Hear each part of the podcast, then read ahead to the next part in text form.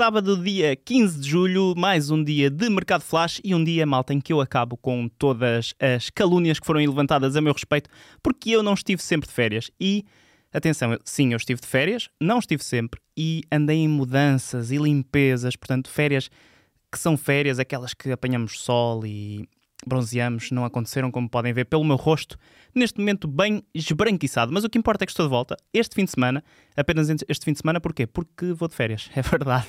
Desculpa, Igor, mas também está quase a chegar a tua vez. Mas então vamos lá ao que interessa, vamos ver se eu não me engano, porque hoje estou aqui sozinho pela primeira vez no 00, na redação do 00, e vou continuar por aqui. Não sei bem até quando, mas pelo menos até ao final do mercado de transferências irá acontecer. Vamos começar pelo Sporting, depois da chegada de Victor Jóqueres. Há alguns jogadores de saída dos Leões e o primeiro é Artur Gomes. O extremo brasileiro vai deixar o Sporting. Já está, esta notícia já está confirmada. O jogador já se despediu do Sporting nas redes sociais e está de volta ao Brasil. Segundo confirmou o 00, o extremo de 25 anos vai reforçar o Cruzeiro, a equipa brasileira treinada por Pepa, depois de duas temporadas em Portugal. Eh, ele que passou no Estoril e no Sporting. Deixem-me pôr é só aqui a musiquinha que eu não estou muito habituado a trabalhar aqui com esta coisa, mas aqui está ela. O extremo estava na lista dos jogadores com os quais Ruben Amorim não contava, mas já encontrou então colocação neste regresso ao Brasil, ele que foi formado no Santos, passou pelo, pela Chapecoense e pelo Goianense, Goianiense. Penso que seja isso. Eu não sei se o som está aqui muito alto, eu vou aqui tentar baixar um bocadinho porque talvez esteja penso que não me enganei. No Sporting, Arthur Gomes fez 38 jogos, 4 golos e 3 assistências. Ele teve aquela entrada muito positiva com o Tottenham, marcou logo naqueles primeiros minutos de leão ao peito, mas depois nunca se conseguiu afirmar em Alvalade, andou entre a posição de extremo, posição de ala também à direita. Uh, ele que tem muitos jogos, como eu disse, 38 jogos, mas depois vamos a ver os minutos e é a prova de que Artur Gomes não jogou assim tanto pelos Leões. Ele fez apenas 724 minutos, por isso uma saída que acaba por ser natural. Quem também vai deixar os Leões depois de Artur Gomes é, ao que tudo indica, Fataú. Não se sabe ainda como, o Igor Gonçalves falou aqui ontem disso, uh, o Sporting quer a saída em definitivo do Isaac, Fat, Isaac Fataú, uh, mas hoje o jornal, Record, o jornal A Bola, peço desculpa, fala aqui de uma possibilidade de empréstimo para o Casa Pia, que está então a tentar contratar este jogador niger, uh, ganês de 19 anos por cedência, um negócio que faria até mais sentido, até porque o Sporting está a pedir um valor a rondar os 15 milhões de euros por um jogador que mostrou pouquinho na equipa principal, uh, apesar de ter tido bons pormenores na equipa B e na Youth League, ele que teve até alguns problemas por causa da Youth League, não é? Não pôde jogar naquela fase decisiva dos Leões.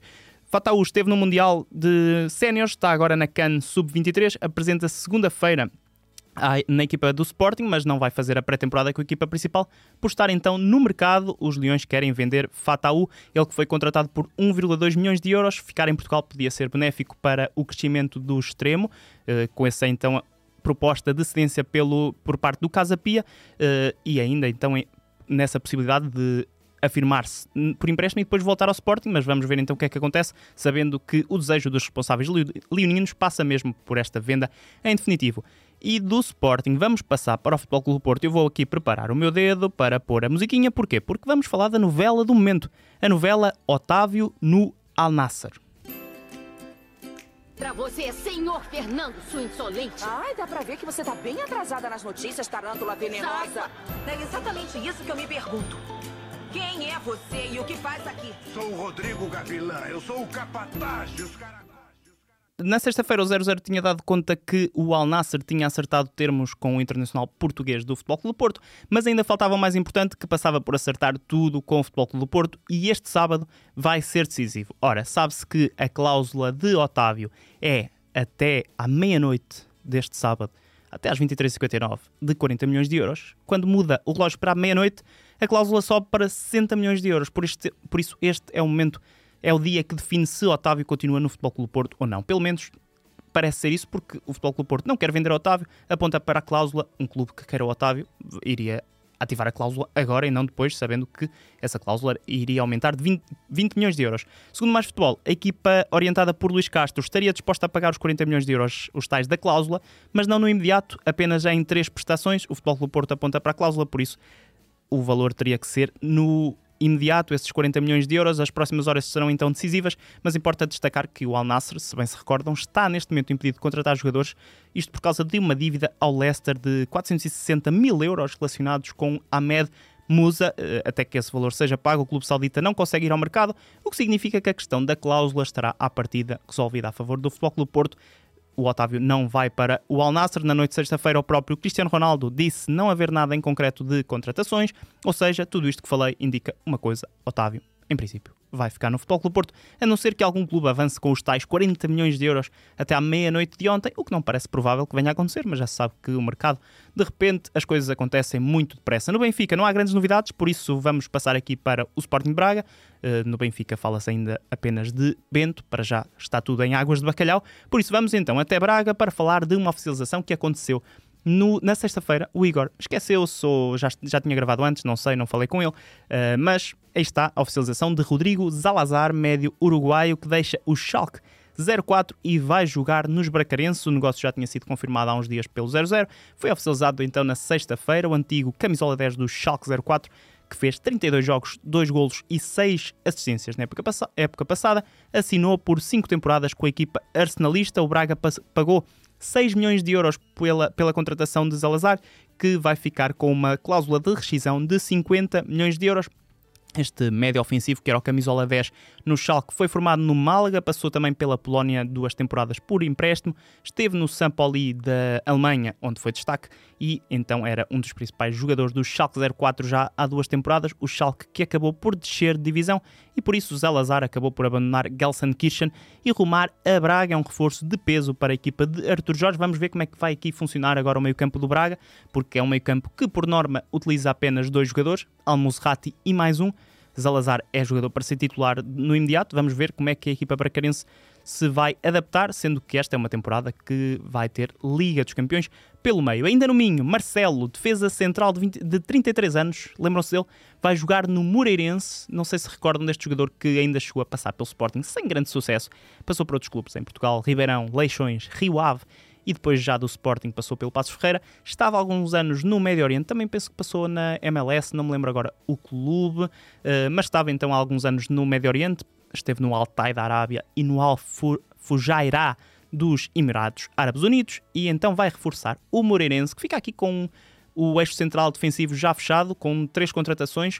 Uh, Rafael Santos é o único que continua da época passada, ele que é um jovem, vai-se juntar outro jovem, Gilberto Batista, contratado ao Sporting, e depois dois defesas experientes, Marcelo e Maracás, à partida partem como favoritos para a dupla de centrais do Moreirense, isto se o Moreirense, claro, jogar com dois centrais, se mudar a tática, provavelmente vêm mais novidades. No Portimonense, como é habitual em todos os mercados, há muitas mexidas e vamos começar pela mais recente, precisamente um defesa central, Parque Gissot deixou o Portimonense e vai jogar na China, vai jogar no Wuhan Three Towns e vai render perto de 3 milhões de euros aos cofres algarvios, 2 milhões e meio no imediato, mais 500 mil euros caso esta equipa chinesa, que ocupa o oitavo lugar do campeonato chinês, seja campeã no espaço de 4 temporadas. Se isso acontecer, então o Portimonense ganha mais 500 mil euros, o que significa 3 milhões de euros para o clube algarvio, que contratou este jogador no inverno, ele que estava livre depois de ter terminado o contrato com uma equipa sul-coreana, ele que é internacional sul-coreano, eh, e este Park Ji-soo vai receber aqui um, salário, um aumento salarial brutal. Ouçam bem,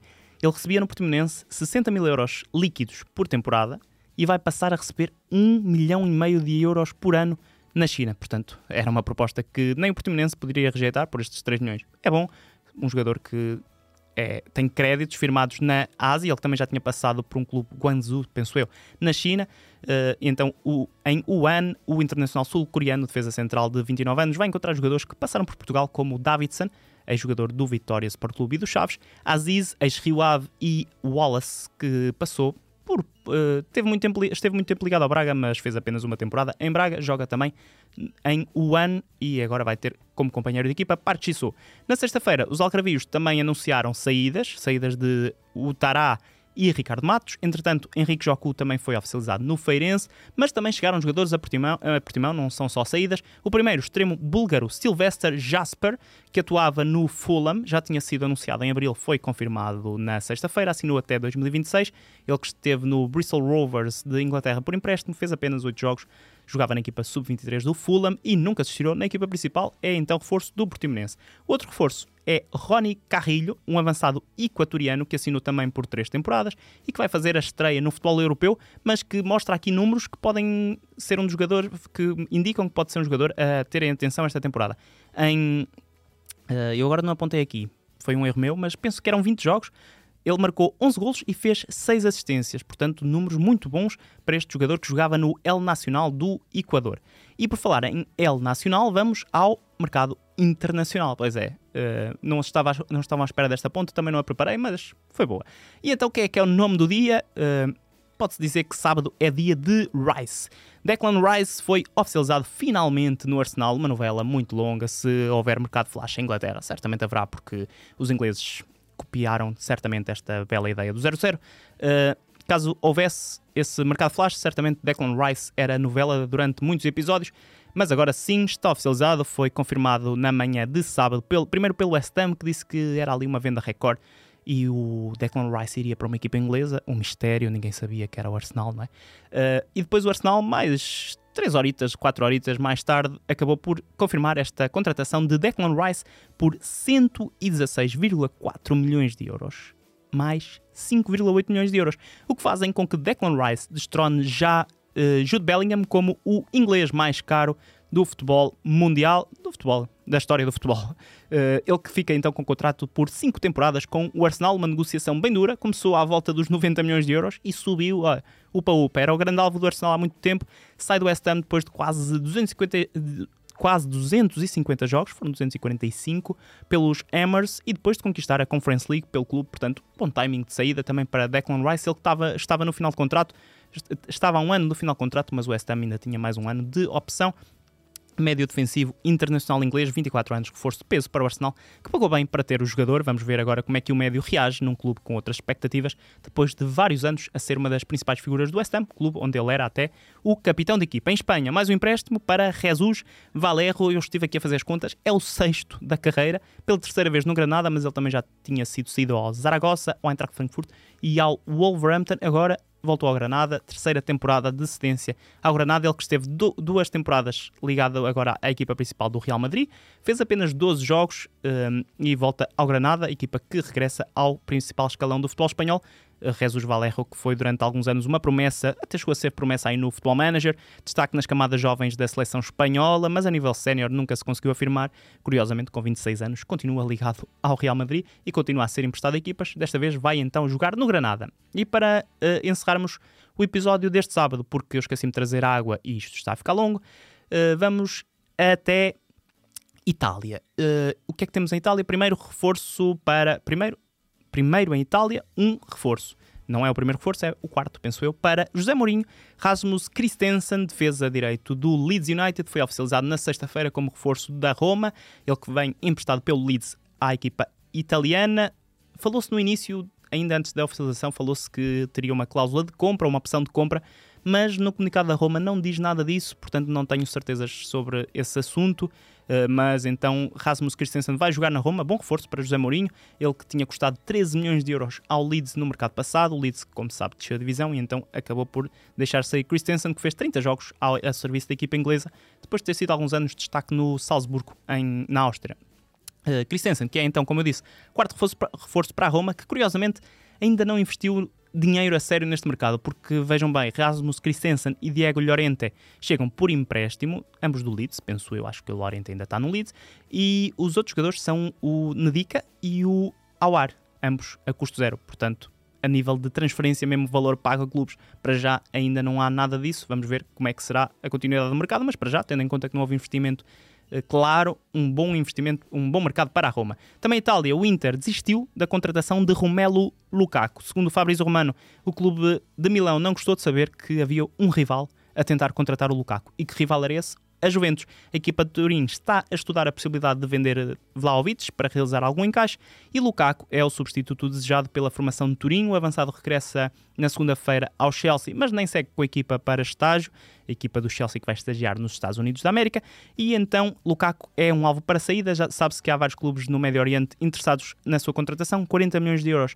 é o valor que o Chelsea pretende receber pela venda de Lukaku, a proposta da Juventus, segundo o Fabrizio Romano, é 37 milhões e meio, mais 2,5 por variáveis. Para tudo isto, recorde-se que a Juventus tem de vender primeiro o Vlaovic, para já ainda não se sabe qual o destino de Lukaku, mas parece que desta vez não vai mesmo haver um regresso ao Inter. E fechamos o episódio deste sábado com um nome que chegou aqui a fazer episódios de novela, fez capas de jornais, mas vai jogar na Itália, curiosamente, uh, e vai jogar na, no rival de, da Roma, de José Mourinho. Falamos de Tati Castelhanos, que vai ser o novo reforço da Roma, da Lazio, peço desculpa, em Roma, o avançado argentino que pertence ao grupo City, vai assinar em definitivo pela Lazio e vai custar os tais 15 milhões de euros que se falou aqui várias vezes, uh, vai custar à Lazio. Notícia avançada pela imprensa italiana, um acordo com o New York, New York Football Club uh, está fechado e o avançado vai mesmo continuar na Europa depois de ter feito um ano de estreia bem positivo, 14 golos em 37 jogos, pelo Girona, uma equipa que lutou para, pela manutenção em Espanha. Em Roma pode competir com